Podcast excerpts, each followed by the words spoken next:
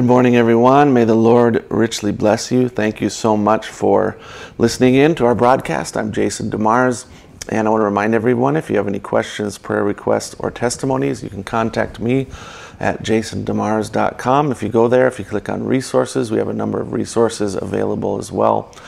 Please make sure to like, comment, and share this video uh, with your friends. It helps in the algorithms if you uh, especially on YouTube. If you click subscribe and the little bell, you'll get alerted when we go live, and that really helps me um, uh, when I get to a thousand subscribers, which I think I have close to 600 now. Uh, they open up a lot of different options for you um, when you get to that point. So please make sure to subscribe for us and share it with others, and ask them to subscribe as well. I'm going to be starting a new series today called Chosen by God. I preach this in the church, I think over five or six uh, Wednesday night services over 2020. So if you heard that before, you're going to hear it again in a, a quicker, more condensed manner. Um, some of this we just recently covered in the subject, the attributes of God, especially speaking of His sovereignty, His counsel, His knowledge, His foreknowledge. So I want to just briefly go through some of those things, um, but we're going to look at several scriptures to start. Well, you know me better than that. We're going to look through scriptures through the whole thing. All right. Psalm 115, verse 3 But our God is in the heavens, he hath done whatsoever he pleased. So God does what pleases him, he does what is his pleasure. There's no one that's going to thwart it or get in the way of that. God doesn't somehow become disappointed. God does exactly what he pleases. Psalm 33 11 The counsel of the Lord standeth forever, the thoughts of his heart to all generations. God's counsel cannot be thwarted. Counsel implies plan. His plan cannot be changed or thwarted. Isaiah 46, verse 10 says this declaring the end from the beginning and from ancient times the things that are not yet done, saying, My counsel shall stand, my plan shall stand, and I will do all my pleasure. Declaring does, does not mean he just knows what will happen. The next part, counsel, means it's his advice, and by implication, that means his plan. Um, Daniel 5 21 says, And he was Nebuchadnezzar was driven from the sons of men, and his heart was made like the beasts, and his dwelling was with the wild asses.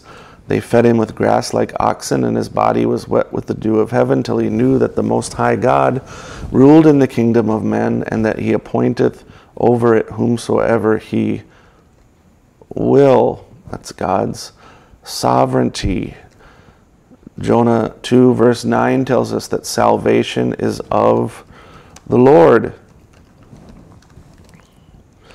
Isaiah 45 7 says, I form the light and create darkness. I make peace and create evil. I, the Lord, do all these things. This word evil, if you look at the Hebrew, says this it is speaks of something bad or disagreeable, um, some kind of distress or, or difficulty. Um, in other words, God is in control over everything. God created everyone, even if by uh, He created Lucifer. He created him good, and Lucifer, by his will, chose his purpose, his own purpose, will, to exalt himself, try to exalt himself uh, above the stars of God, above the throne of God. So again, God created everything. Romans 9 18.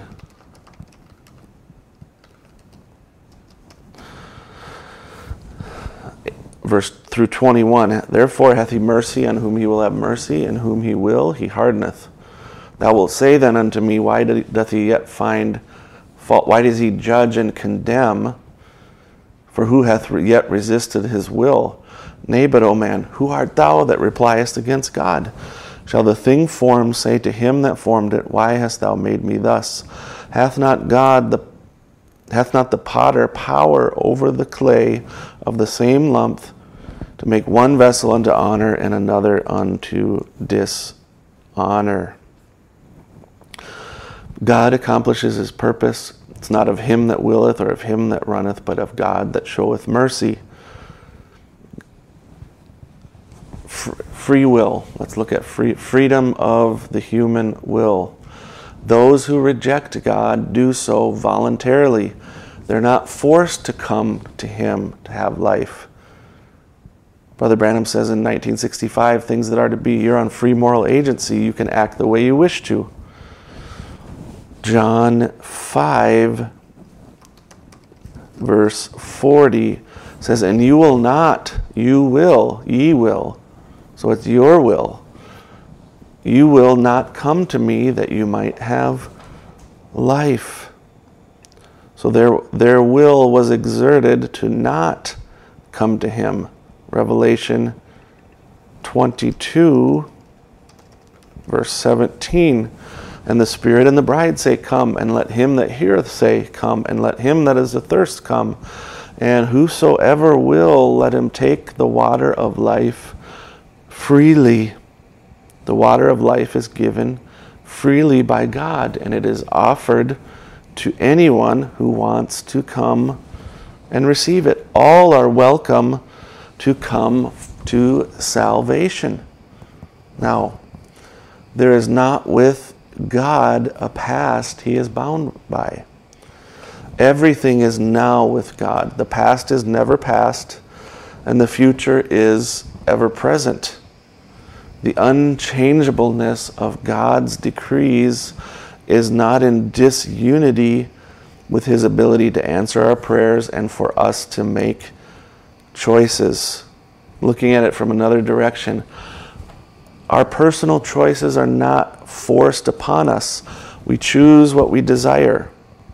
But even our choices is based on the nature within us, our surroundings, and uh, our experiences. Those things limit our choices. Frequently we see John 3:16 for God so loved the world that he gave his only begotten son that whosoever believeth in him should not perish but have everlasting life. The word whosoever means every, all, the whole. Anyone who believes in him should not perish, but have everlasting life. Acts 13, verse 48. And when the Gentiles heard this, they were glad and glorified the word of the Lord, and as many as were ordained to eternal life believed. Who are the ones that believe? Who is the whosoever that believes? The ones who are ordained to eternal life. Amen. All right. Romans 3 9 through 23 is important in this topic. Romans 3 9 says, What then? Are we better than they? No, in no wise, for we have before proved, both Jews and Gentiles, that they are all under sin as it is written, There is no one righteous, no, not one. There's none that understands, there's none that seeks after God. They're all gone out of the way, they are together become unprofitable. There is none that, that doeth good, no, not one. Their throat is an open sepulchre, with their tongues they have used deceit. The poison of asps is under their lips, whose mouth is full of cursing and bitterness. Their feet are swift to shed blood. Destruction and misery are in their ways, and the way of peace have they not known. There's no fear of God before their eyes. We, now we know that what things soever the law saith, it saith to them who are under the law, that every mouth may be stopped, and all the world may become guilty before God. Therefore, by the deeds of the law, there shall no flesh be justified in his sight. For by the law is the knowledge of sin. But now the righteousness of God without the law is manifested, being witnessed by the law and the prophets, even the righteousness of God, which is by faith of Jesus Christ unto all and upon all them that believe, for there is no difference. For all have sinned and come short of the glory of God.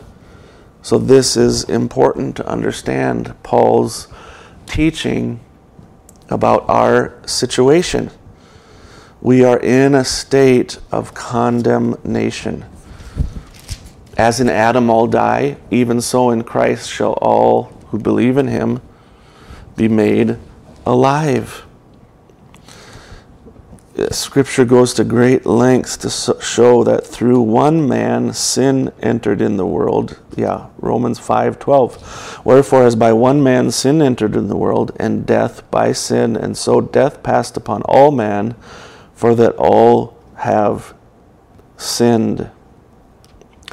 So death reigns over all of mankind. All are under sin. And therefore, we see man's desire is corrupted, man's will is corrupted, man's nature is corrupted. So there, all of mankind have gone out of the way.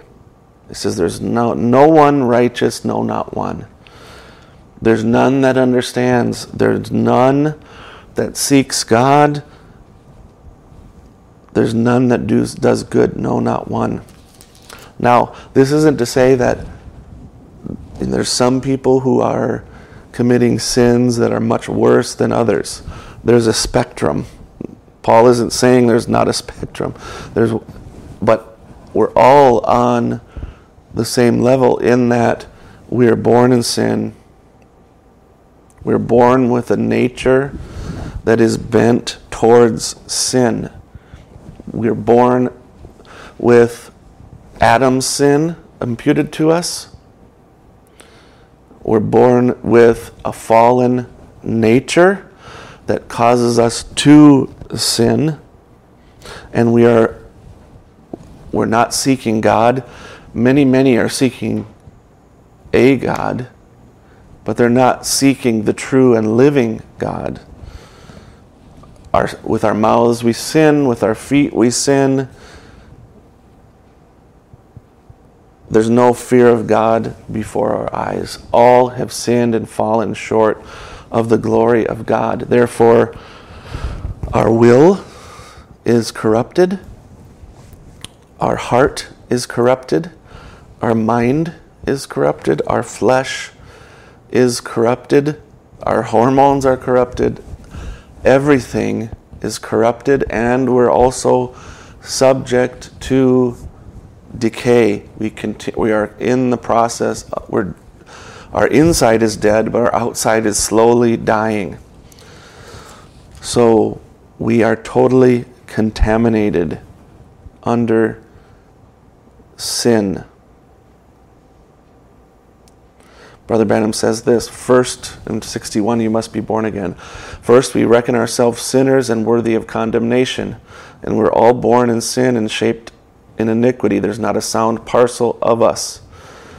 Our minds are bad, our soul is corruptible, our constant thinking is evil, every imaginary thought of a man's mind is evil, a sinner, and also our body is weak, our spirit is no good, and we're just full of corruption. We are corrupted under in ourselves.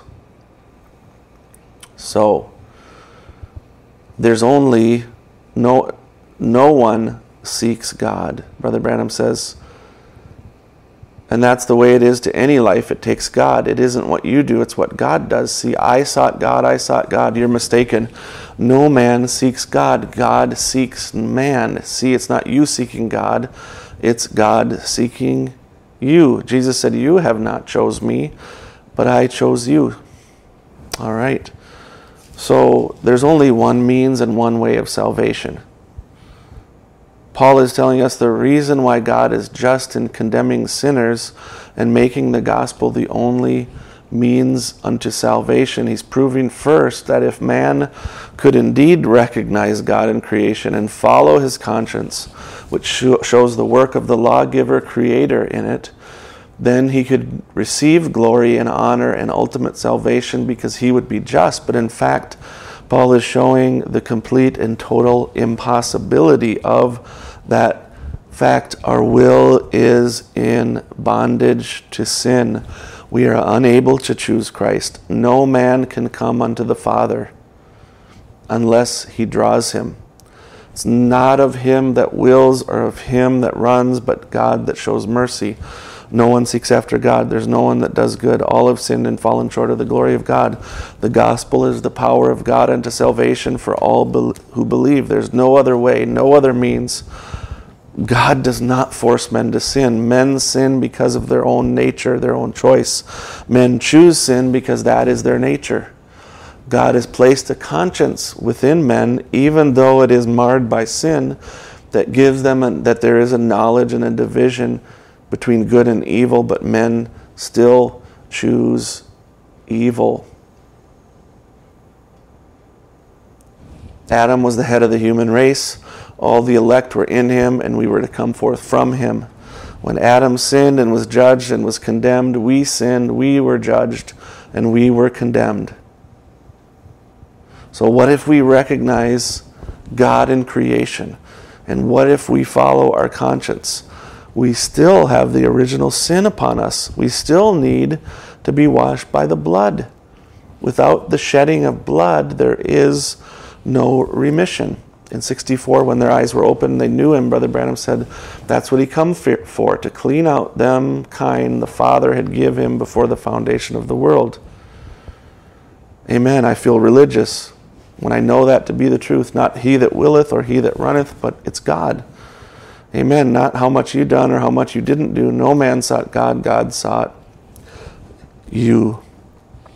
It is not our free will that brings us to christ it is God Himself drawing our us to Him. The word uh, in, in John 6:44, "No man come to me unless the Father draws him first." The the word there, "draw," literally means to drag. It's not of our own free will. God chose us and dragged us to Christ by His mercy. Let's close this time out there. If you have any questions, prayer requests, or testimonies please let, me know. May the Lord richly bless you.